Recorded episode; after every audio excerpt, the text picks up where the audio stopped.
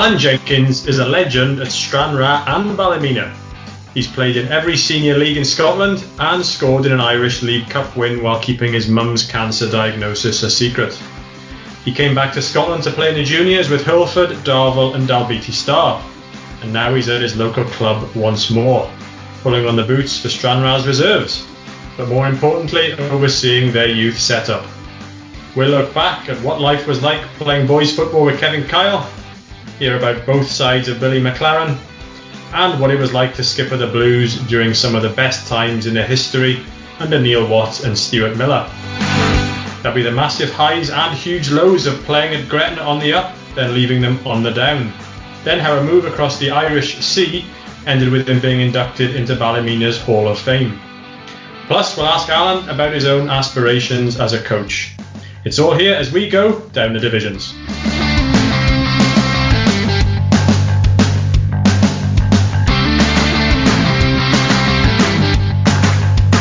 Good to have you along for another 60 minutes or so looking at Scotland's lower leagues. Well, Paul, how was your first Saturday back in football lockdown? It's, it's not very nice. It's not very nice. Uh, and sometimes you get a bit selfish in football, don't you? And you think to yourself, you know, oh, wish I was at the game today. And I'm texting some of the boys saying, oh, you know, wish we had the game. But again, it's people people know well out there and people suffering and numbers going through the roof. And as much as a lot of people won't like me saying it, it's the right decision. And you know, obviously we had uh, Carlo on last week who made his justifications why Maybole didn't want to, well, not didn't want to continue. They wanted to have a break for three weeks, uh, and then you can talk. You know, it puts everything into perspective, and uh, I think he put, put, a very good case across.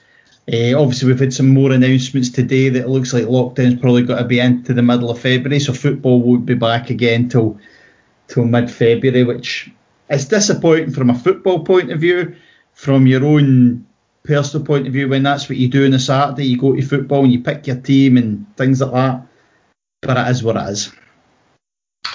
Yes, sadly, uh, looks like we'll be uh, we'll be talking more about that for a, for a few weeks to come, uh, at least. But um, a quick word for our sponsors: media agency 44 Creative if you're looking for photographers, graphic designers, videographers, or video editors to help promote your content, brand, organization, or event, then they'd love to hear from you.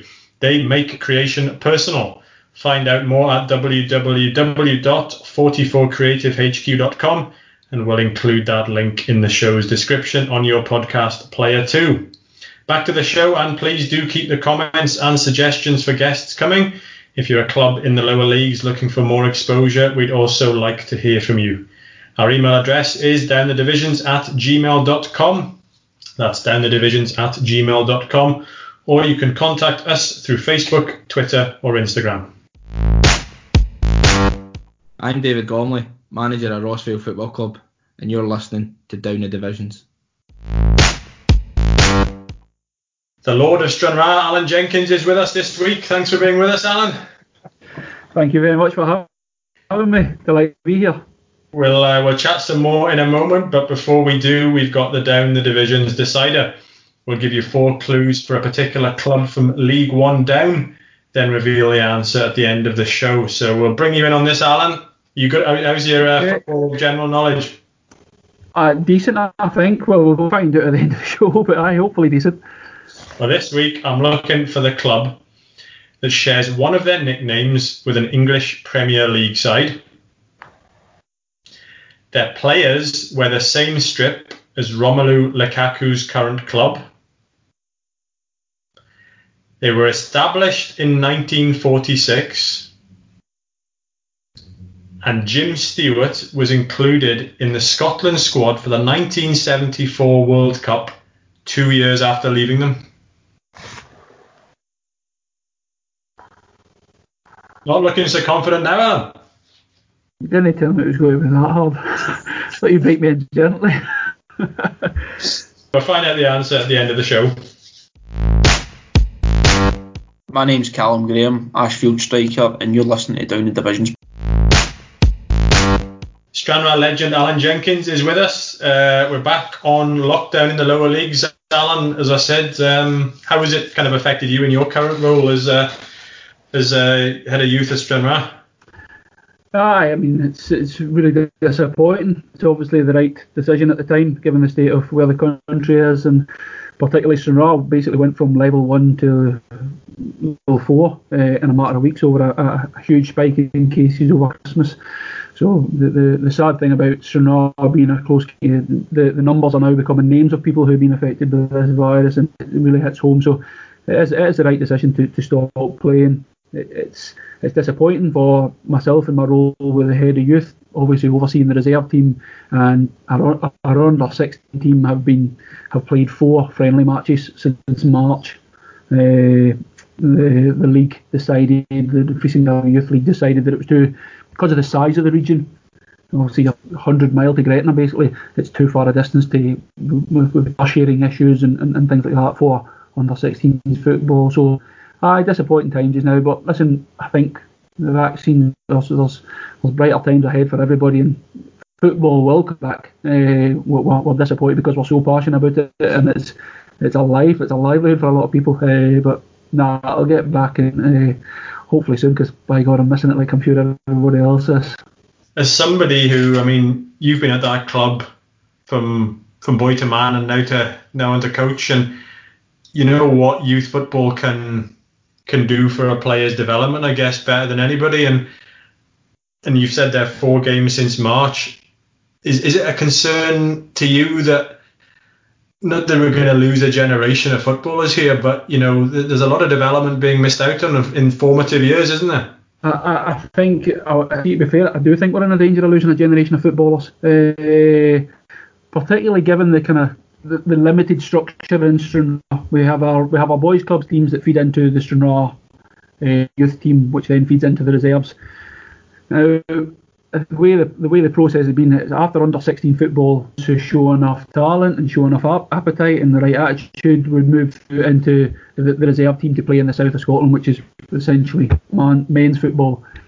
For me to go and ask kids to do that, having played four games in a year, uh, between 14 16 is, is inconceivable. It won't happen.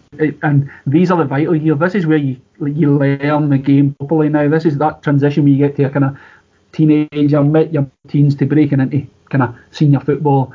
It's so informative, and the game becomes. I don't mean this in, in, in any uh, disrespect to youth football, but the game becomes proper at that kind of age. It gets, it, it's more competitive. The tempo of the game gets up because everybody's physically adapting uh, and developing.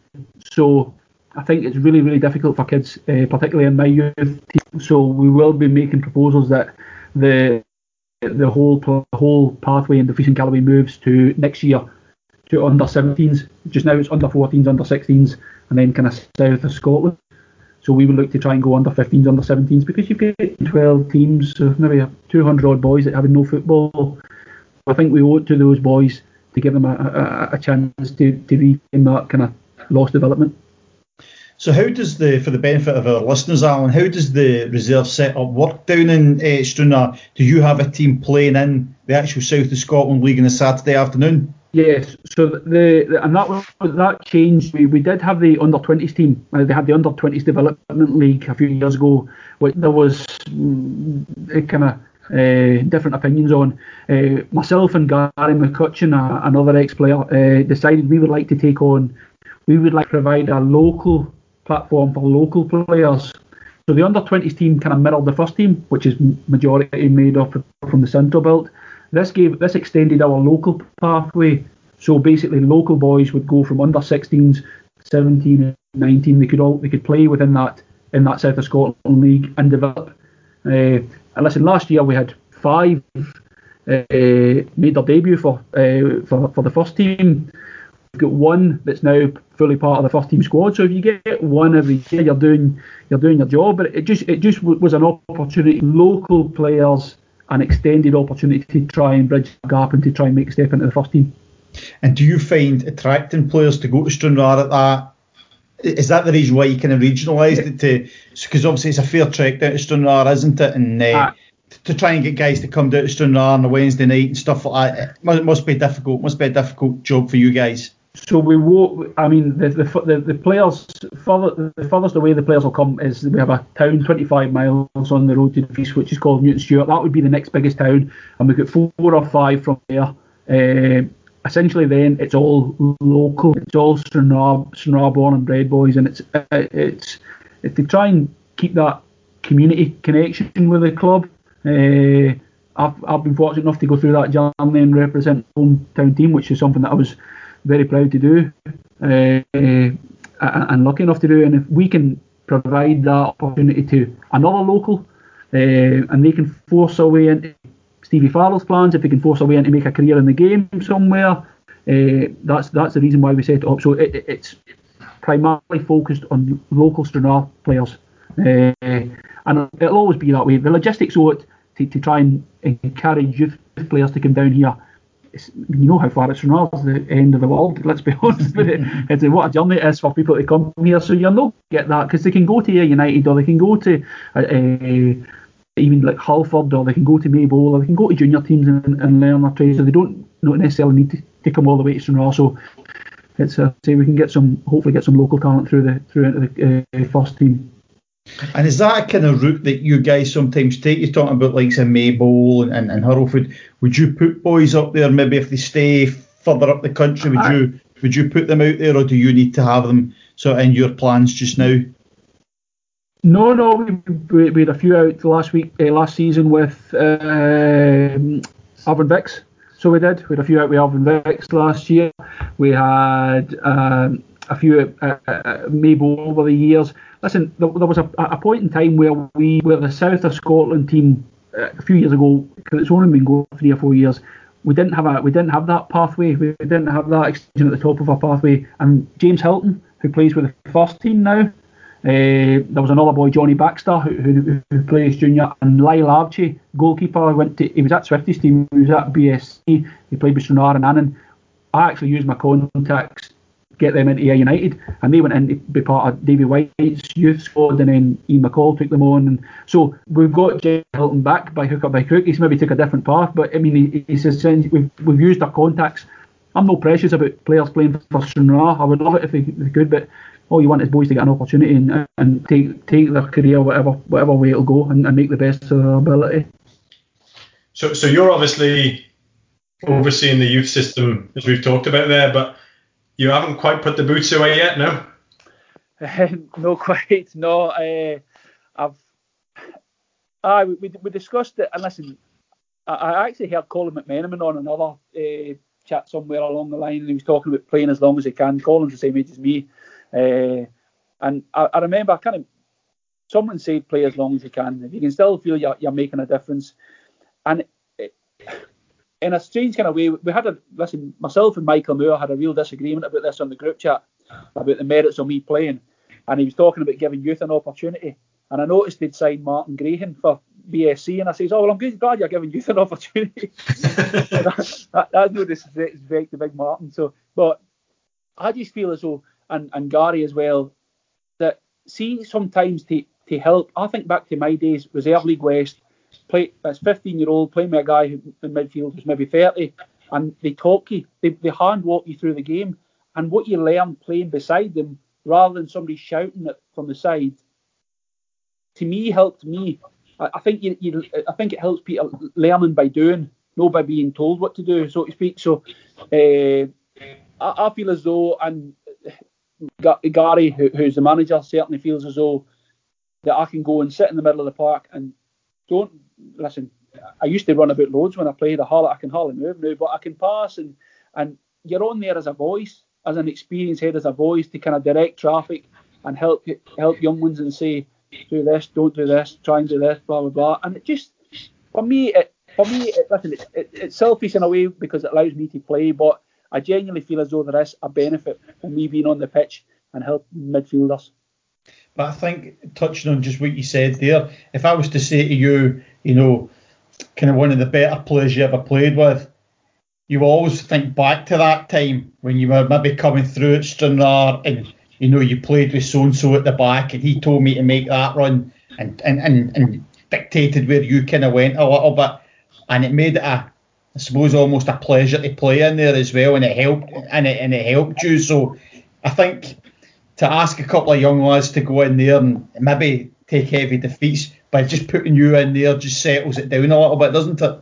I, I, I completely agree with you. Completely agree because listen, and that's the hardest thing that I get for, for, for kids is it's the, the talking aspect in the in, in the youth football, and particularly boys for like quite quite as most there. They don't they don't speak much. So going in and, and as, as you say, and being that encouraging voice, it's not being a manager shouting on, barraging young boys and, and slating them for making mistakes, but actually correcting their mistakes on the pitch and saying, don't worry about it. But why? What about if you do this? What about if you do that? And then, and then ultimately they'll go and experience it themselves, and hopefully they'll gain, they'll learn from that experience. Keep on telling young kids it's not a crime to make a mistake. It's a crime if you keep making the same mistake. But that's up to me and Gary to help them and tell them, no, you should do this or you should do that. So I, I reserve league. That's why I, that's why I talked earlier on about the under 20s league, and it just seemed to be there didn't seem to be that that uh, competitive edge within the league. It was quite safe. It was quite you have possession, we'll set off. It didn't feel like real football to me when I, I say when I think back to my own experiences. My first my first reserve game was against St Mirren, and John Hewitt was playing. John Hewitt, I think, did he win the European Cup with Aberdeen? Yeah. yeah, yeah, scored the goal, didn't he? Aye, so I mean, like, yeah. what an experience! You're 15 year old, you're going, my God, and just playing against guys you learn, playing with guys you learn. So, aye, all for the benefit of the players. Hopefully, for me being on the pitch. I think another thing as well, and I call it the generation of AstroTurf players, and you know, my, my son's one, and it is all very nice, isn't it? We all get the ball at the back, we play it side to side, and if it's no on, we start again, and we, you know, we switch the play out, as you say, sit off the game a wee bit, let them play in the final third. Like playing the likes of yourself, they're going to get real football. They're probably, I don't know what the parts are like in the south of Scotland, but they're probably going to grass parts the game's probably going to get played that little bit more direct, and it's having that voice because the other thing as well, I notice when I bring maybe one or two of them into my team, yep. there's a generation that has lost out header a ball or maybe just a wee slight back turn or mm-hmm. do you know where I'm coming from? So just have somebody like that in there that they can show them how to win a ball and and, and you know. I suppose it's going up for the header and winning second balls, winning the scraps and that. They've never they've never had to do that. And no, I completely agree with you, and I think football's changed uh, in a lot of aspects for the better. But see, in some aspects, it's it's it, the, the the younger, the new kind of generation. They've got the best of gear, they've got the be- they've got the best of pitches, the and they go and watch the Premiership. And now because we're in lockdown, we're all watching football on the TV. I don't know about you. See, sometimes I want to turn the, Premiership off because it's garbage. It's you go we'll pass from side to side to side and I've, I've across uh, through my career, I've had times with that in pre-season where you go and play against a lesser team and you knock it side to side to side. And you think, wait a minute, he come the first game of the season, if we go to Stirling Albion, they're the first team that came to my head. Well, I'm not going to do that because one, they're not going to allow us to do that, and that's not that's not the way we'll play. That's not the way we'll win a league by knocking it nice football. So I think you need to play the environment you're in and learn the environment you're in. And coming on to that, I'll I've, I've said all year before I'm a huge Manchester United fan, so the, the, the, Premiership games I tend to watch is Manchester United. But I've even noticed now it's like watching a game of chess. You see them going into the final third. It's two banks of five. They can't get beyond. This, you know, they just. Manchester for me, Manchester United is a team that was always hit teams on the break, mm-hmm. absorb it and hit teams on the break. Now it's like watching a game of chess. Sometimes there's no there's nowhere to move the ball. There's no spaces. And it is, as you say, and I actually said to my son, I tell you one thing, I'd rather be up the Vicky watching New Mains. I'd rather be up the Vicky watching New Mains and watching this. Absolutely. And I, I spoke to someone else regarding my, my, my time in Irish League football, and that's what that's what folk love about that level, and and per, perhaps the lower leagues and the juniors in Scotland. Eh, is the competitive edge of the game, and it is sometimes blood and guts. But you know something? What's wrong with that? That's that's the Scottish game. That's the way we are. Uh, I mean, you look at the pitches in the Premier League now in Scotland. They're no they're no fit for knocking the ball across the back uh, and playing nice football. You, you, watch the Premier League and there's fullbacks that must make hundreds of thousands of pounds a week by running forward, getting so far, and passing it back. And it, it, infuriates me. I'm like, show a bit of something, show a bit of creativity, go buy somebody. But they're coached to do that. That's that at the high end of the game. You're coached to run forward and, and keep possession of the ball. Possession's key. So. Uh, and what would a Neil, what would a Neil Watt or a Billy McLaren have said to you if the goalkeeper's passing the ball to you in your 18-yard box? How would they have reacted to that? well, I, I, probably would have had a handprint running about my throat or something like that it was Billy. Uh, which believe which believe me I've had, so I know, I know what I'm talking about. Uh, no, it's, it's just it's just so false. I mean, and again, because of the, the change of shape, whether you're playing three at the back and then it's four three three and three four one two, whatever you want. I grew up in a four four two era, and you know something? My most successful teams played four four two straightforward. You know your job. Uh, think back to like getting. We were we were quite direct with great energy. We got went up to Michael Moore with David Graham, a big man, a small man, uh, up front. Energy for Kevin Finlayson and Lee Sharp in the wide areas. Uh, Fraser Wright, Murray Henderson, Dexy Wingate, Kevin Gaughan. No nonsense defenders, just defend. And then and, and then the game was the game was simplified. Uh, so I it's it's uh, uh, and listen, as a coach now, you, you uh, when you try and coach, I, I would be I, I feel more comfortable coaching four four two and basics because the basics stand you in good stead. The, the, basics of the game stand you in good stead. Having a, a good attitude, having the, a, a, decent amount of ability, that's what stood me in good stead throughout my career. I was, I mean, Gareth's watched me enough times to know that I wasn't the best player in the world, but I was honest, I was wholehearted, and, and I made I made I made the best of my ability. But now boys want to do things that they shouldn't really be doing. They want to, they, they like they, they want to uh, they, they see these skills and on the Pogba does and bloody uh, all these players do, and they think that's what makes them. That's what gets them there. It's it's the basics what gets you there. Once you're there, you can do whatever you want. If somebody's paying you a hundred grand a week, but no, I don't think there's all wrong with a bit of old-fashioned football at times. A bit like that day eh, you st- you stuck that one in up at Inverness, Clachnacuddin. Oh, oh my God, you're going back now, Gareth. 2 0. 2 0. Yeah. Aye, 2 0. 2 0. I think Michael scored the first one. That's right. Yep. Aye. That was the picture was in the paper, I'm sure. I was. It was, yeah. Aye, that's right. Probably going back, I don't know, that must be about 16 years, is it? Uh, aye, I would have been 20. Aye, aye, 21. Aye, 22 maybe. Aye, 16. So, for the benefit of the listeners, what game was that, Gareth? It was Inverness Clachnacuddin against Stranraer, and I'm guessing what in the well, it was in the Scottish Cup. Scottish Cup, yep. And I can't remember what round it was. Was it would it be round oh, oh, first or second round? It would have been one of the early ones. Aye, that was my first first ever t- first. Uh, aye. Been to Inverness Clachnacuddin twice, first and last time. so, uh, no, that's right. As you can imagine, I was delighted to get the call to go all that way up to cover the game. Oh, uh, talking about those days, I mean, you ended up making over 200 appearances at Stranraer. Now, a minute ago, you were talking about how Stranraer boys don't usually say a lot when they when when they're young, when they're coming through. What were you like? Were you like that back then? You know, you made your first team debut at 16 years and 20 days. Were you, did you have to learn to kind of come out your shell a little bit uh, like that? Uh, do you know something? I, I, I'm not just saying this because of what we've talked about earlier. I had great teammates, experienced guys that, that really looked after you and were so encouraging. Noxie obviously is a local guy. Paul Ronald was great with me. Mark McGowan, the goalkeeper, was great. Duncan George, uh, Billy McDonald, and I also had managers who showed faith in me. Campbell Money took me to obviously I made my debut as a trialist against Forfar when I was 16 and 20 days or something like that. And then my, my debut as a signed player was the Easter Road game when Stranraer so, I mean, for me to go to Easter Road, to playing boys club football and playing reserve football, to play in front of 13,000 people, aye, you're nervous, but you know something, see in the back of your mind, think, this manager, what, what faith this guy's shown in me here. Uh, and when I, when I talk about that game against Hibs, I've touched the ball 10 times if I was lucky. But see exactly what I talked about earlier on about talking through the game.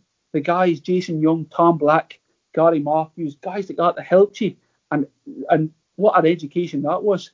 I was I was always conscious that I wasn't the best footballer in the world, but I, I, and I was also really, really conscious of being a local boy because that's great when you win, but see when you lose, Jesus, you're the you're the you're the target, and that's that's sometimes tough. And see, as a kid, the, the, the, the things about being a young kid developing your game is you're inconsistent, you're good, you're bad, you're in the stand, you're starting, you're a sub, you all these things to deal with. So, uh, I it was tough, tough going, and I had a, a real a, a few tough times within my, my development. But again, just lucky that I had real good teammates to support me and, and, and managers that showed faith in me, which is which is worth its weight in gold. Coming through as a kid, what position did you start out playing, and then when you've made that debut at Easter Road, where were you playing in the park? Who were you up against? I was a centre midfielder. Uh, I, I actually had trials, a lot of trials in England. They, they actually were, and some successful and some unsuccessful, and they saw me as a, a, a centre half, and I didn't want to play centre half, and that's probably one of the reasons why I didn't didn't take them up. I went to Ipswich and Fulham, which was was successful. Man City, Blackpool, Blackburn, they were the successful. They didn't fancy me, so I had an opportunity to go, but I, I wanted to be a centre midfielder. So I, I played centre midfield that day against Pat McGinley and just and just chased Pat about the pitch for 90 minutes. and, and, that's that's all I did. And, and again, just watched the ball go around me and over my head. And aye, it was a, a great learning experience for me. There was another big guy. Was it, would it be Justin Skinner? I'm maybe going back. Yes, yes. Justin Skinner. I think he played in the middle of the park. And, and I, again, at six, I'm six foot one, but at 16, 17, you're like 10 stone but bloody, but ten stone in one leg now, so I am now. so, do you know what I mean? And you're coming up. The difference of coming up against a guy that's six foot one, but a man to being six foot one and a boy, oh, night and day, absolute night and day. What a learning experience it was. Right, Billy McLaren. Uh, we've all heard the stories. You know, a guy who I think you know away from the pitch is a totally different guy mm-hmm. to the guy in the changing rooms and on the side of the pitch what what was it like playing under him? Uh, you know, an education, I guess. But you know, did, did you see those two sides very much as well because you were on in the sort of inner sanctum as well? I I, I never really saw the, the, the two sides as such until later years when when I met up with Billy again and, and talked. He was obviously the Ranger scouts. So I've met him at youth games, and and, uh, and we discussed. He actually got me a. My, my, myself and my daughter tickets for the for a lounge for the Rangers Stranraer game a few uh, at the, at the start of last year. But when he came in, one thing I'll say about Billy, see the see the traits and the the, the values that Billy Billy held about being hardworking, about being honest, about taking responsibility, about listening, about learning and, and, and respecting older teammates. Take all that. That's what stands you in good stead. It doesn't matter if you're playing football. Th- those those values that he taught me stood me in stead throughout my life. It, that type of old-fashioned, real proper football guy. I love working with Billy because ultimately, as I say, he showed faith in me and he played me more often than not. Listen, I've got a couple of horror tales that he, that, that he, he and I, I was under no under no illusions of where I stood with Billy at times. Uh, we played Forfar away one time, and I was up front with Fraser Wright. What a strike partnership this! this is true. So, we had that we had a group of and my pals growing up were Stranraer fans, so they had this. They called themselves the Venga Bus Loyal. Right, this is what they were called, right? So that tells you how long ago it was. So they so they would go to Stranraer games. So me and Fraser are, up front like two fish out of water, trying our best. So it wasn't working for some reason, and Billy took me off after 20 minutes, 25 minutes maybe in the first half. So I've so all my mates are behind the goal at Forfar, and they're clapping me. Ah, Jinky, well done, man. So I've clapped them just because they're my mates. So I sat in the dugout and I could tell by his face, I thought, oh, I've did something wrong here. See, at half time, I went up, he put, just put his hand on my chest, or my throat maybe, and just says, no, no, you sit there and you sit there and look at your pals. You can wait there. To, I had to sit in the dugout. I wasn't. I wasn't into the dressing room. he just sat me there. Oh, brilliant! The, the best one ever about Billy Billy McLaren is uh, uh, had a great saying. He, used to say, uh, "You need a feather duster in your back pocket for all the lovely wee touches of the ball." And uh, I don't know if you're allowed swear, but you need a knuckle duster when you've got that opponent doing. Don't lay him back up. So you get the feather duster in one pocket, the knuckle duster in the other pocket. But we, we were at Stirling Albion, We're winning one 0 Derek Cahoon scored, and Billy McDonald gets sent off in the last couple of minutes of the match, and Stirling Albion scored to equalise. Now, Stirling Albion changing room, there's a big square, then there's a wee annex off it where there's the, the, the, the showers. So walking back in, again, I'd been 18, 19, and there's this commotion, and Billy McDonald's in getting a shower because he's been sent off, so he's naked with the flip flops on, and Billy's in with the with the bonnet and the lotto boots and the tracksuits on, and the two of them are scrapping in the shower. Billy was going to, Billy uh, Billy McFarlane was going to kill him, absolutely kill him. John Taylor and uh, Derek Kelly, his assistant, are putting him away, going to kill him just because he gets sent off and we, we, we lost we lost a lead. But what a man! What, like, oh, great guy, absolute fantastic man. And from a from a football point of view, would that have been four four two? Had to kind of Oh, diagonals at the channels, wingers running onto it, two strikers in the middle. four, four uh, absolutely four four two. Uh, definitely. I mean, and it, it, it'd be we we'd we Ian Hartley up front. Hartley was a maverick, so he was capable. And then we'd we'd Paul Walker, uh, again another terrific player. We'd Knoxy. I think Willie Fuffy was there. Dougie Johnson, Duncan George, Paul Blair. I'm reminiscing now, like so. That, uh, uh, so aye. And again, listen, we played the, the one game. Celtic came to play us uh, in the Scottish Cup, and and we I say four four two. That's it. Everybody knows their job. Basics. Shuffle over as a four, press up as a four, drop down. You know where you're going. Yeah. It's the easiest thing in the world to do. Play four four two. So, I no no uh, no number uh, six eights or tens for Billy or that. Definitely no. Uh, would have choked somebody if they came up with that. Well, I mean, when Neil Watt and, and Stuart Millar came in after him, I guess you couldn't have gone more kind of bigger contrast in terms of management style. I mean, and, and yet, you know, they were so successful using a different different way of working, weren't they? Yeah, I mean, they, they came in. What was they? I felt really sorry for Billy. We got relegated and he decided to resign. He'd been there four years, which is probably uh, unheard of in, in, in football days. Now being in charge of a team four years, but Neil came in unknown. I knew that he used to play with the club uh, and Stuart, and I knew they were very successful at Maryhill. Uh, met him and he, he impressed me straight away. So he did really with, with, with his vision for the club. But it was a, a real step into the unknown because he signed a lot of boys for junior football that were unproven at that level. But credit to Neil, and this is a, wee, a wee insight. We got Neil involved in that WhatsApp group chat that we're talking about with all the old boys, and Neil sent a wee video on, and he had a book, a wee like a jotter they used to get at school, and it was detailing his preparation of taking the Stranraer job, and it was looking at these junior players. Oh, oh, unbelievable, unbelievable. This was before he'd taken the job. Before he'd taken the job, about who who he could talk to and who he was wanting to speak to, and David Graham was on the list, and Da- all these players, and we only found that out about a few months ago. And what an insight it was! But when you look back, that's why he's successful because he was prepared. He knew exactly. We I didn't know the characters and the players he was bringing in, but he knew, and Stuart knew the quality that he was bringing in, and they just good cop, bad cop. They knew how to they knew how to manage the dressing room. Very talented dressing room that just needed guided, just needed tweaked here and there. Uh, so no, it was uh, aye, real good guy, and a lot of time for him and Stuart. And I say delighted because they, they, they, they were part of my first success in football.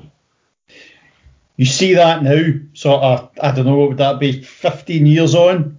Is it 20 Oh, years on, maybe? Eh, 20 years on, and, and, and the detail they, they've done.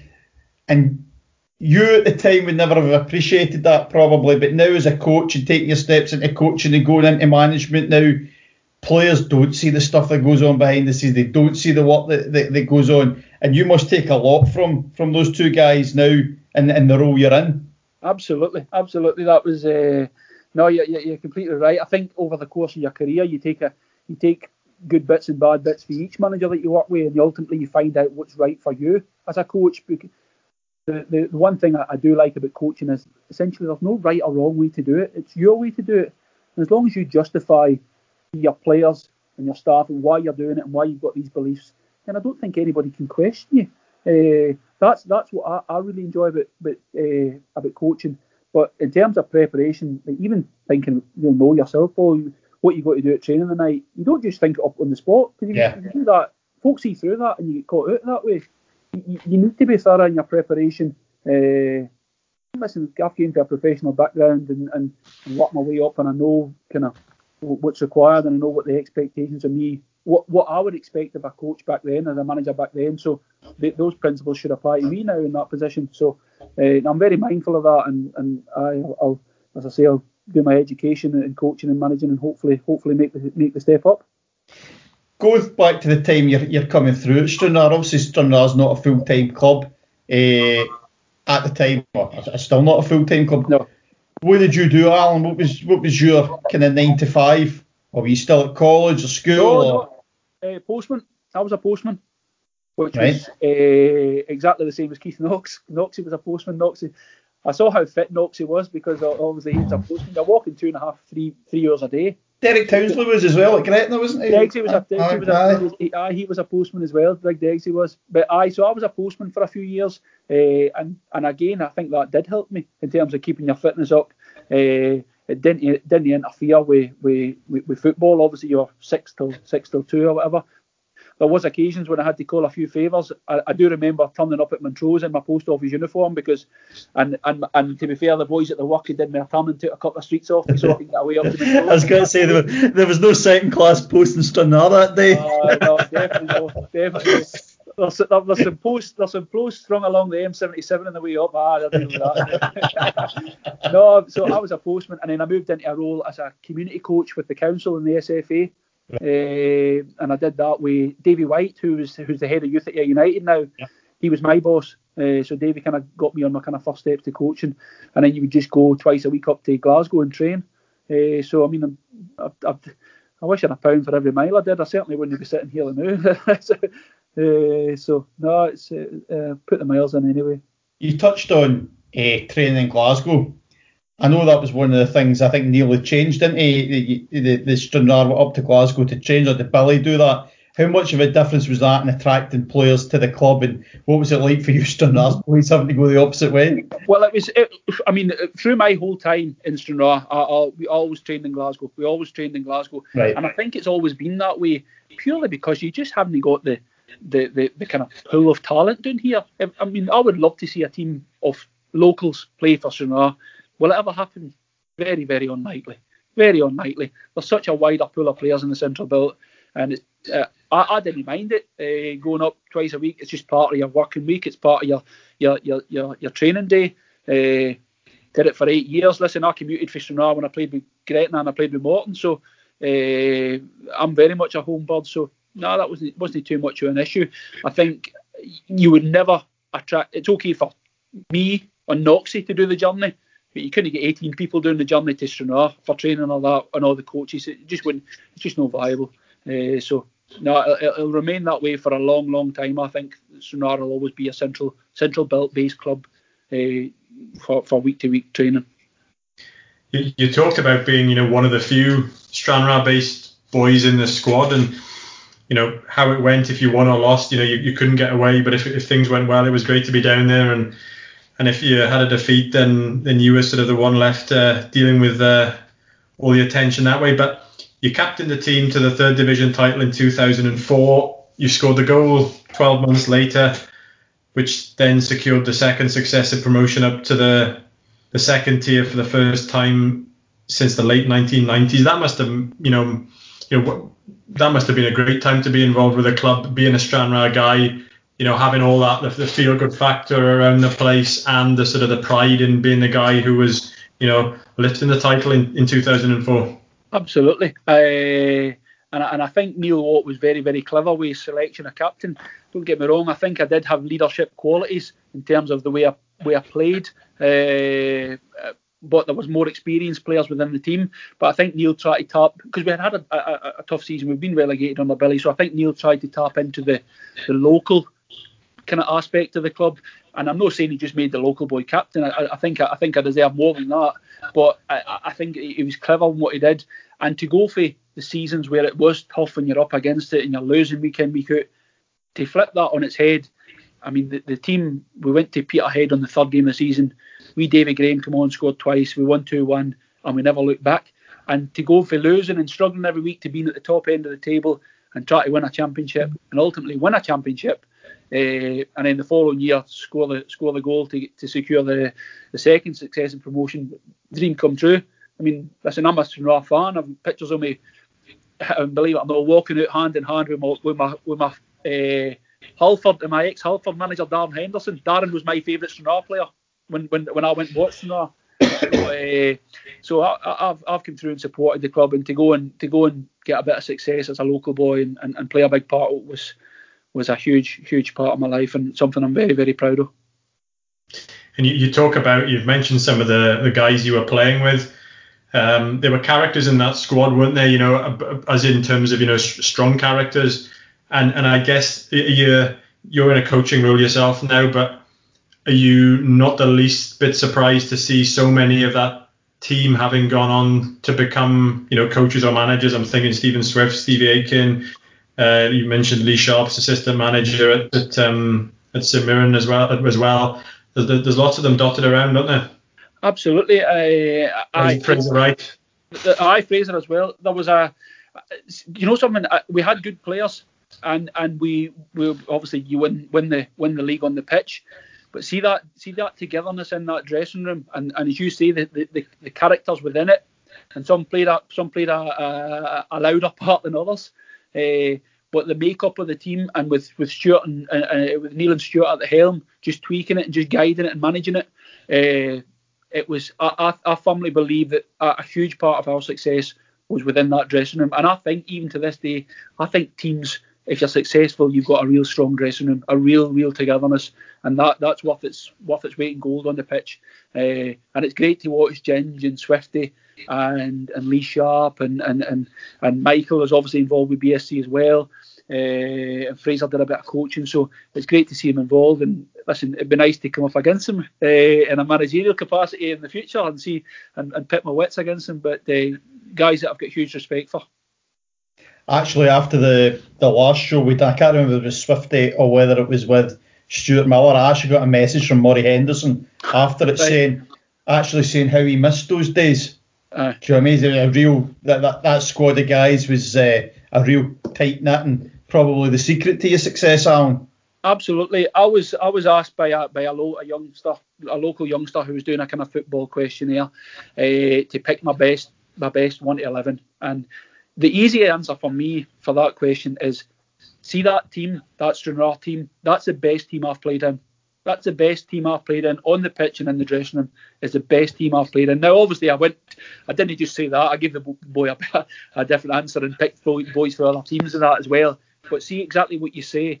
Just I, I, I, the, the, the the the togetherness, the the carry on, but the, the seriousness and uh, when it, when it needed to be serious and the success obviously makes it a more enjoyable time. Uh, but even to this day, I mean, the, the WhatsApp chat goes ten to the dozen nowadays, so it does, and and the wind ups are still the same. Don't get me wrong, we all, we all had to, we did an initiation, so when we joined back up uh, during lockdown, we all had to do a wee a video and sing a song as an initiation. So listen, a few more wrinkles and grey hairs and nay hairs and a few more pounds, but uh, it was great to see them all. And, and, and as you say, can't wait till lockdown's over and we can get back together. And as Murray says, to to get everybody back together and have a have a right good night out.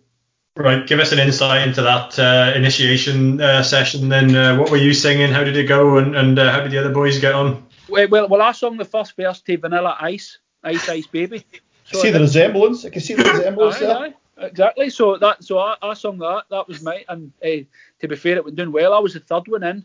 Uh, some horror shows. Kevin Finlayson. Oh Jesus, Johnny. Well done, Couldn't you listen to Kevin Finlayson sing a song? Honestly, God. What was he singing? I, I, do you know something? He came on actually. I wish I, he came on yesterday. Do you know that song? I guess that's why they call it the blues. So we adopted that in the dressing room. I guess that's why they call us the blues. So that was our kind of theme song. And he was driving in his car in his radio yesterday, and he's put a wee video of him singing it on. And listen, it was great to hear the song. It was a nightmare to hear Kevin murdering it, but never mind. Uh, so I we all put a wee a wee song on, and Michael Moore obviously put his usual Guns and Roses nonsense on that he, that he likes. But uh, aye, great to catch up on them all. So it was. Uh, Neil or Stuart, have a go. No, no, no, no. Stuart's got a very distinctive voice. I don't think it's a singing voice. So, uh, uh, and hopefully Stuart will agree with that. You know? so I used to hear we actually we actually put some old videos uh, on the group chat of games because I must somebody had old YouTube clips of games that were videoed from that team, and because there's obviously no a huge crowd at Stair Park, see Stuart shouting. I can hear him shouting at me now. I wish I could do the impression as good as Swifty and Kenny Meekin can do it. Swifty's got a, Swifty's brilliant at it, and he's shouting at me. You can just hear him shouting at me because I just used to go and run. I used to go and close fullbacks down and just leave Ginger on his own in the middle of the park. uh, so uh, aye, it's quite comical to listen to him. But no, no nothing for Stuart, nothing for Neil.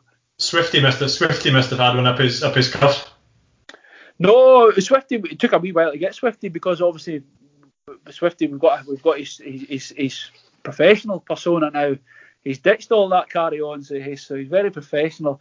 But no, we had a we had a, a late night video I think Swifty was sitting with MTV on. His video probably lasted about 20 minutes, and he just sung every song that was on the TV.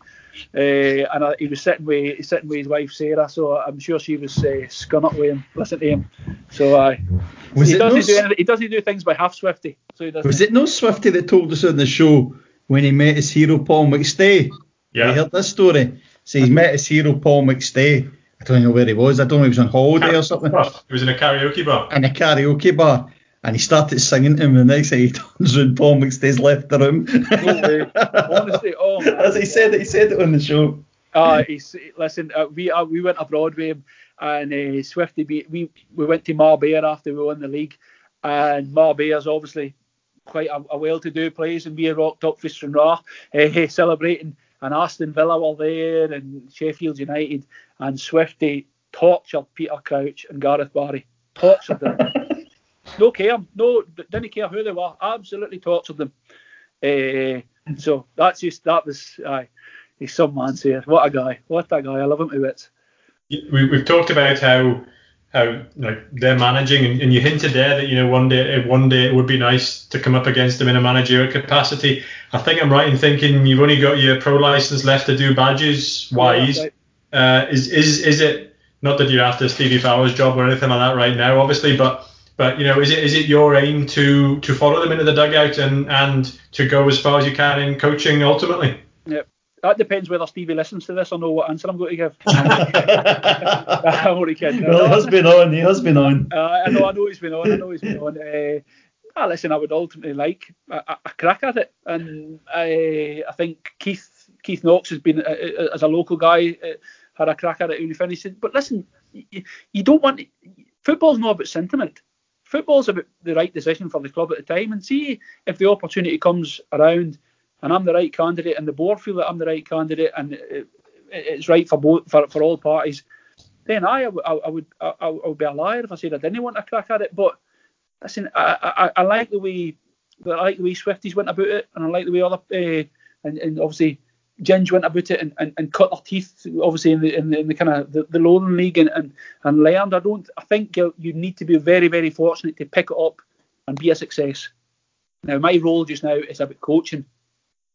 Paul, you'll know it's, it's different from managing.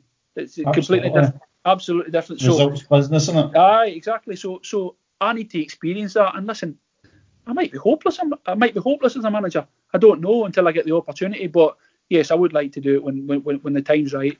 As you say, I'm kicking a ball just now for the reserves. Lockdown's put paid to that. I don't know. I'm 40 in October, so I think it might might be getting close to to unfortunately put the boots away. I'll, oh, I'll, I'll cry myself to sleep that night, so I will be devastated. But uh, I'll, I'll, look forward to the managerial journey when it comes, if it comes. And would you ever consider go lower down like the West of Scotland League or the South of Scotland League to, to get that opportunity to get that on your CV, or is it uh, uh, would you look to be sort of going to the, the Lowland League and maybe higher up? No, no, absolutely. I I, I, I'm, I just want a, a, a, chance to be a manager. Now, the reason, obviously, Gary McCutcheon uh, is the manager of the reserve team. Gary's a few years older than me. He retired earlier than me, so it was right that Gary took the managerial job with the South of Scotland team or else I'll be honest, if, I, if we'd been the same age, I probably would have wanted to take it.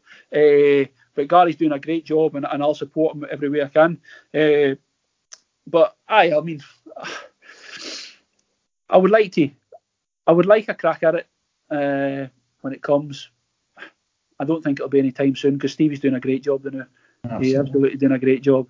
Uh, so and and we are, we are there to support him and provide him with players as and when he needs it. And listen, again, I refer to the, the, the fact that I, I am a Stranraer man. I, I am a Stranraer man. I want the club to do well, uh, and and and I'll support Stevie all the way I can. I will eventually cut my teeth at a lower level. No no no doubt about that. No doubt about that because that that gives you a proper understanding of how you'll be.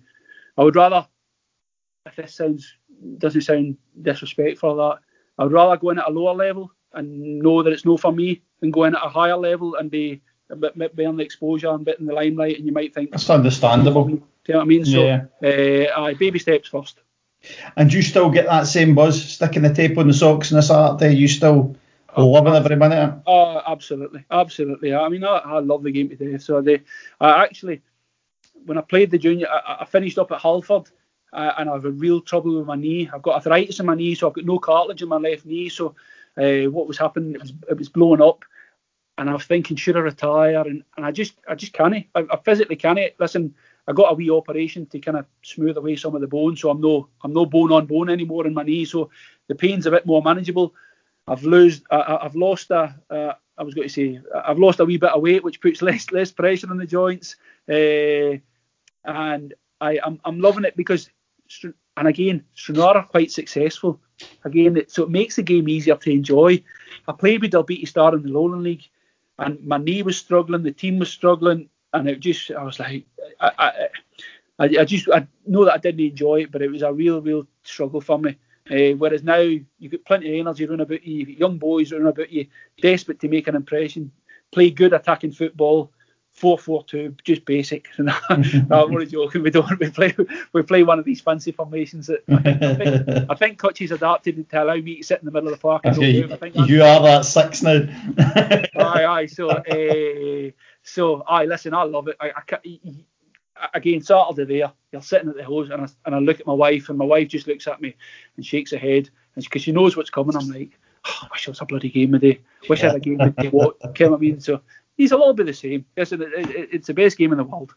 And tell me this, your old gaffer Davy Irons obviously went on and played in the Scottish Cup. I think he's the oldest guy to play in the Scottish Cup at 47. 47. Aye. That an ambition? No, Did you do it? No. Did you do it? No, no. Davy could do it no bother. Because listen, see when I joined Gretna, I don't know what age Davy was at the coach, but he was at the front of the running for the pre-season.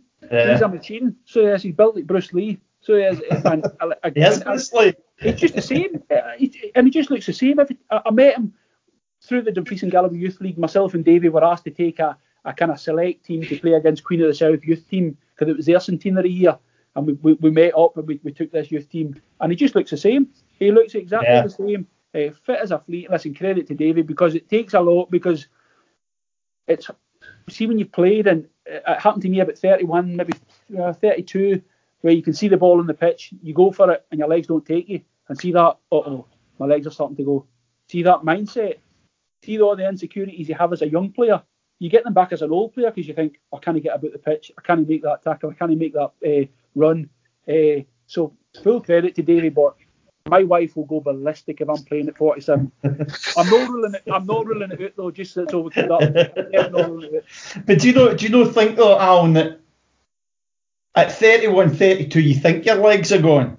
It's not actually until you're in your 40s and you're on the exercise bike or whatever, you think, oh, my legs are gone. Do you know what I mean? And that is, and I, and I think I heard, uh, I think it was Scott Brown, I heard saying that everyone's been telling him his legs are gone since he's 28. Yeah. Do you know what I mean? And, and I think you're right. I think it is a mindset. It, it absolutely is a mindset, and it's trying to kind of tell yourself that no, you can still compete at that level, you can still do a job at that level. Uh, it's just the ones where you think you've got two seconds of time and you didn't realise somebody's oh, the ball's gone and, and things like that. But I, I, know what you're saying. The way I felt when I was 31, 32 to the way I feel now after I play a game, I'm like I walk I walk about Stranraer like a robot. uh, that's just because you've won two league titles. You're walking about that. I'm still living off that volley against Morton, so I am. That's, I hadn't bought a pint in Stranraer for years. just, uh, just to finish off the, the whole Stranraer thing, I mentioned uh, Kevin Kyle yep. in the intro. Um, somebody you kind of grew up with, and I mean, you must have you must have plenty of stories about, about Kevin as uh, as kids playing. To, I mean, did, did you is it right that you played uh, you played with the boys club at Loughryde and also in the and for the regional t- uh, team as well? Played played for the regional team. Played for our local boys club. When we went to Ayrshire, Kevin was actually uh, the way Kevin's a July birthday. Kevin's three months high, so he's July and I'm October. So the way that the kind of structure of the, the age group was that Kevin had to play like at a different age group to me. So we, we didn't we didn't play a huge amount for Ayr Boswell. That was a, that was the boys club we, we both played for. But uh, I mean, Kevin was just kind of was was was doing well at, at, in the Ayrshire football, and then he, he'll say himself, he kind of took a wee dip, and then he, he, managed to get a wee opening to go into Ayr United.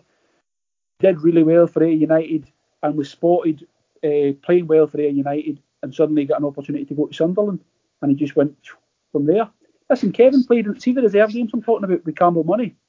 Campbell Money never played. Kevin, you say, Kevin, now you're not for me. And Kevin will tell you that, and Campbell will tell you that. Campbell decided Kevin wasn't good enough for Stranraer, or he wasn't his type of player. Uh, and, and Kevin never ever got an opportunity with Stranraer, but I'm sure he's not too bothered about that now. But his career went, and we only ever we only ever crossed paths professionally. Uh, great. Uh, Morton played Kilmarnock in a CIS Cup or something like that, and we played at Rugby Park. And there's actually a great picture, and I've got it because it's quite nice. So the two of us, and it's just as if there's nobody else on the pitch, just the two of us jumping for a header. Uh, and obviously I won the header. Just, that's only because of the size of my head. That's the only reason why. It's not a jump higher uh, and uh, but he, he, scored that night, and he was. See, to be honest, he was. A, what a handful he was. What a handful when he was at like Kilmarnock and Hearts. Oh my God, he was a real handful. Strong, real good footballing brain. Kevin always had a great touch. Maybe he wasn't the most mobile, but had a great touch.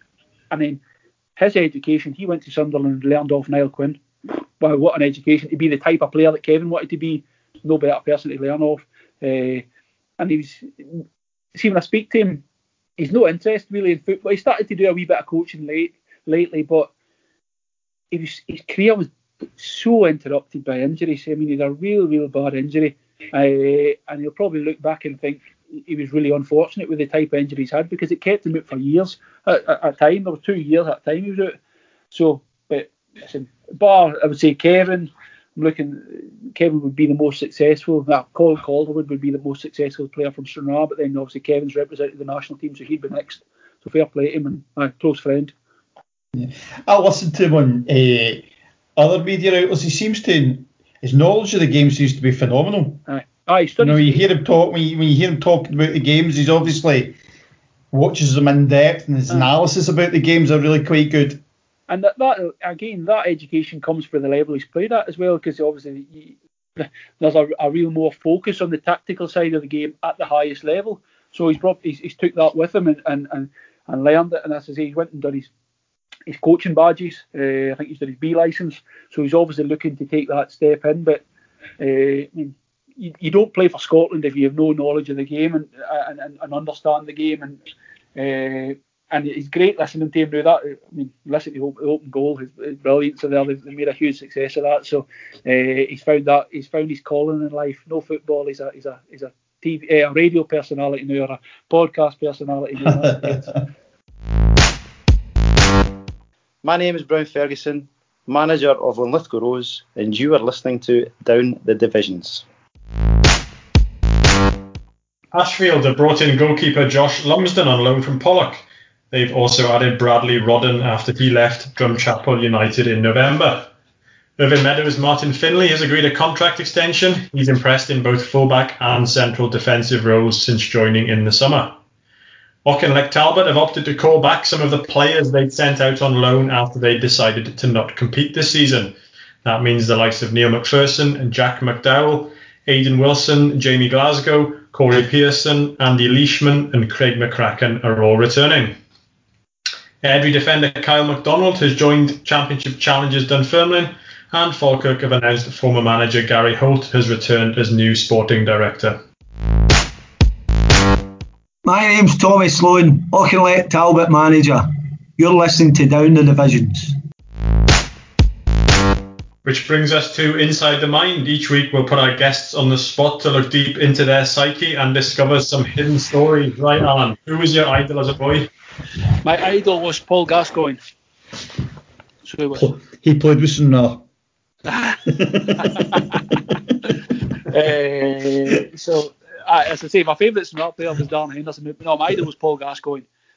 Gaza was just like that. As a midfielder, he had everything, absolutely everything. Widely regarded as one of the best midfielders of his generation, and uh, the, the, the, the hat trick against Aberdeen on the last day of the season obviously lives long in the memory. And believe it or no, because I'm involved in football, I don't have a lot of football strips. I've got that strip with the badges the, and Gascoigne 8 on the back, and it's one of the very, very few football tops I ever bought. And I've still that's that's that's that's so uh, I top man, absolute legend. Did you ever meet him at all? Ever get a chance to meet him? Nah, nah never never came across him unfortunately. Mm. Never came across him. Who's still the time. toughest? Still time exactly. Who's the toughest opponent you faced? Toughest opponent would be um, would be either Scott Brown or Barry Ferguson. Uh, I think I would need to side with Barry Ferguson. I just, in terms of being a footballer, I think he gets a, a wee bit more quality in terms of uh, footballing quality than Scott Brown. I mean, they both made both hugely successful careers, but see, competing against they boys, that was a that was a wee a, a kind of wake not wake up call, but you realise these guys are playing a different game to me. They're at a completely different level and they were leaders within their within their with their club, leaders within the country. Obviously, they, they both in the country, and just die a different different level. Scott Brown was a machine. See, when I first played against him for Gretna and Hibs, he just used to run and run and run and run and run. And what I, he probably got unfairly criticised as being that type of hustle and bustle player. See, when you see him now, what a good footballer he is. He don't play at that level for for for, for not being a good footballer, but uh, aye, Barry Ferguson Barry Ferguson, and the, the, good thing about it is we played Kelty for the Dalbeattie. I was injured, and Barry Ferguson came over, and uh, I was walking out of the dugout, and uh, obviously all the Dalbeattie boys are there, and Barry said, "All right, Biggie, what's happening? He's struggling. Is it like you know? He obviously he recognised my big, big ugly mug, but he didn't He obviously know who it was." And the Dalbeattie boys give me some a bit of stick. Oh, Barry's big uh, so aye, so Barry Ferguson for me. I listen, Henrik Larsson. I played, played. I, didn't compete against Henrik Larsson, but played against Henrik Larsson as a boy. Neil Lennon gave me an absolute doom when I was 18 for Stranraer Celtic. What an, an education, but uh, Ferguson. Great names. Uh, what's the favourite football top you've worn and why? The favourite football top I've, uh, I've worn is the the the, two, the Stranraer 2003 2004. Now there's a few things because because it holds special memories because it was my first I was the captain. It was the first time we'd won, we'd been successful and, and we'd won a trophy. Uh, but the other reason is, this is daft, but honestly, it was an, we were sponsored by Nike. We'd went to being like, is it Xara and ICIS or whatever else, all these weird and wonderful makes. That, aye, all these weird and wonderful makes that nobody's ever heard of. But Stranraer seemed to rock up with this training gear, and this was your sponsor. And then Neil Watt came along, and we get the, the, the training kit dished out, and it's Nike training gear, and you're like, oh, this is, and it fits you properly, and it's it's good material, and it, it, it lasts well and all that. So, for for these reasons, that's our top holds great memories for me. So this. Brilliant. Who's the best player you've played with? The best player I've played with is David Graham. Really? Aye, aye. Just for the again, again because of the impact he made on the Stranraer team, because uh, we recognise the void that he, he left when he went to go to Gretna. But he turned our season, as I refer back to the Peterhead game. He's, he's, he scored two goals up at Peterhead, and we never looked back. And he was capable of going by four or five folk. You saw uh, on, on YouTube that he's he would score great goals. He would score important goals, and he was just he was just different to anything that was in the league at the time, and he was a, a real, real special talent, and somebody that I keep in contact with today. I think he probably he's probably won the championship more than anybody. He's won it with Dunfermline, Hamilton, Gretna, maybe so. So, uh, nah, top man, David Graham would be the would be the best for for for, the, for those reasons. Kevin Kyle will be having words by the sounds. Uh, what's, the, what's the what's the best practical joke you've seen? Well, this was so. This was obviously we're talking about Stuart Millar. So there was a we had that kind of pre-match thing where where Neil and Stuart would come in and, and then at the Sonata dressing room the boys would sit round and it's like in an L shape and then the showers are off and then there's a toilet. So whether it was like pre-match nerves or whether it was his part of his ritual, Neil would come in, or sorry, Stuart would come in maybe a, a couple of minutes before Neil to read the team, and we knew what was happening, and we it became apparent that Stuart would go to the toilet, so we just part of blah blah blah. So we decided one day would Stuart come in before the game. He came in, and it's an open thing, open pathway through the cubicle. He sat in the cubicle, and the whole dressing room went silent, and he's going. and he's going, bastards. He's, he's, he, was getting off his absolute head because we were just sitting there and absolutely slaughtering him because he's sitting there a shite in the toilet and everybody could hear him. We are just completely silent. His face was bright red. It was, it was either Kenny Meekin or, or Swifty who talked to them, but they said as soon as he closes that door and as soon as we hear the first kind of fart, everybody go silent. Just, just sitting and Stuart, he's going to be. oh, oh my God. Fair Stuart. What a man he is. So, aye, maybe not the best one, but uh, what were in hysterics. And that kind of summed that dressing room up. So it did. Uh, uh, Stuart he took it well, so he'll no thank me for sharing that with the public. to be fair, I think it's about the third or fourth time he's featured in the best practical joke stories. So, ah, yeah. So. Uh, well, listen, that's, that speaks volume for him because everybody likes him. So they, and if, you, if somebody plays a practical joke on you, it means you're accepted into the group. Definitely, that's that's my thoughts on it. So it is. I'm Matty Flynn, striker at County Hearts, and you're listening to Down the Divisions. Before we finish up, we'll clear up the down the divisions decider. Just a reminder, I'm looking for the club that shares a nickname with an English Premier League side. Their players wear the same strip as Romelu Lukaku's current club. They were established in 1946, and Jim Stewart was included in the Scotland squad for the 1974 World Cup two years after leaving them. I've no idea. The only thing I could think of is Lukaku. It's in Milan. It's probably I don't know. Is he left in Milan? Black and blue, uh, and then then I'm going through all the teams. Dundee, no. League one, League one down. League oh, League one oh, down. Oh, oh League one down, right? Okay. And they've got the same nickname as an English Premiership team. Oh Jesus, Johnny me. Uh, the Magpies. No, is that I'm thinking the Magpies because Notts County's the Magpies and. Uh, Notts County don't play in Scotland. Uh, I don't just trying to get the same nickname. I have no idea. Any well, idea, Alan? No. Right, let's think. Black, black, black and blue is killing me. Stripes. plays in black and blue. Right. Black and blue. Give, just, give us, just give us a minute. Just give us a minute. You're diving Alan? in. Alan, you're diving in. You're diving in now. Come on. Championship. No. Uh, eh, I could do with Kevin Kyle. His knowledge is better than mine. and when I say League One down, I mean all the way down into like the the league. Oh, all right, all right. So it's, it's below. It, so they could be a non-league team. Paul, don't pretend you don't know. We do this every week. I'm, if I'm for Alan here, he's, he's struggling. Try to help him. No, no. Listen, I'm not struggling. I, I, I have no chance of getting this. I'm not. I'm not even claiming to be struggling. So black and blue, the only team I know that play in black and blue is Troon. Troon playing black and blue stripes, do they not? Aye, they do. Troon. Jim Stewart must be fit. Is that Collinstad you're talking about? Yeah. He's not going to be playing with Troon and get called up to the and get called up to the Scotland squad in 1978. And I don't know what their nickname are. No, the, the Seasiders, I don't know. But, Is that so, your final answer? I'm going for Troon nickname the same, the the Seasiders the same as oh, same as Brighton. Brighton, that's what I was going to say. Aye, Brighton. right. How's he called up Vitrin though? He's never, is he? It's not even the answer, is it? See, Paul, you're usually good at making it sound really difficult, and then at the last minute you just. Ah, put, not, it's not true, is it? You just put a name out of the hat. Most weeks you've done that. It's in fairness, and you've gone, and done it, you've, you've gone and done it again this week. Uh, oh, no. Uh, they've got two nicknames, one of which is the Seagulls. J- Jim Stewart was called up to the Scotland squad two years after leaving Troon. And they, as you rightly said, play in blue and black. No way. Superb, isn't it? I spit three times. I've done that. Can't Ah, even you cheat know at that, can you? Can't even cheat at that. See, just just done that. See, see the day I played with Girvan. I met I met Jimmy Kirkwood and I was actually going to sign with Troon.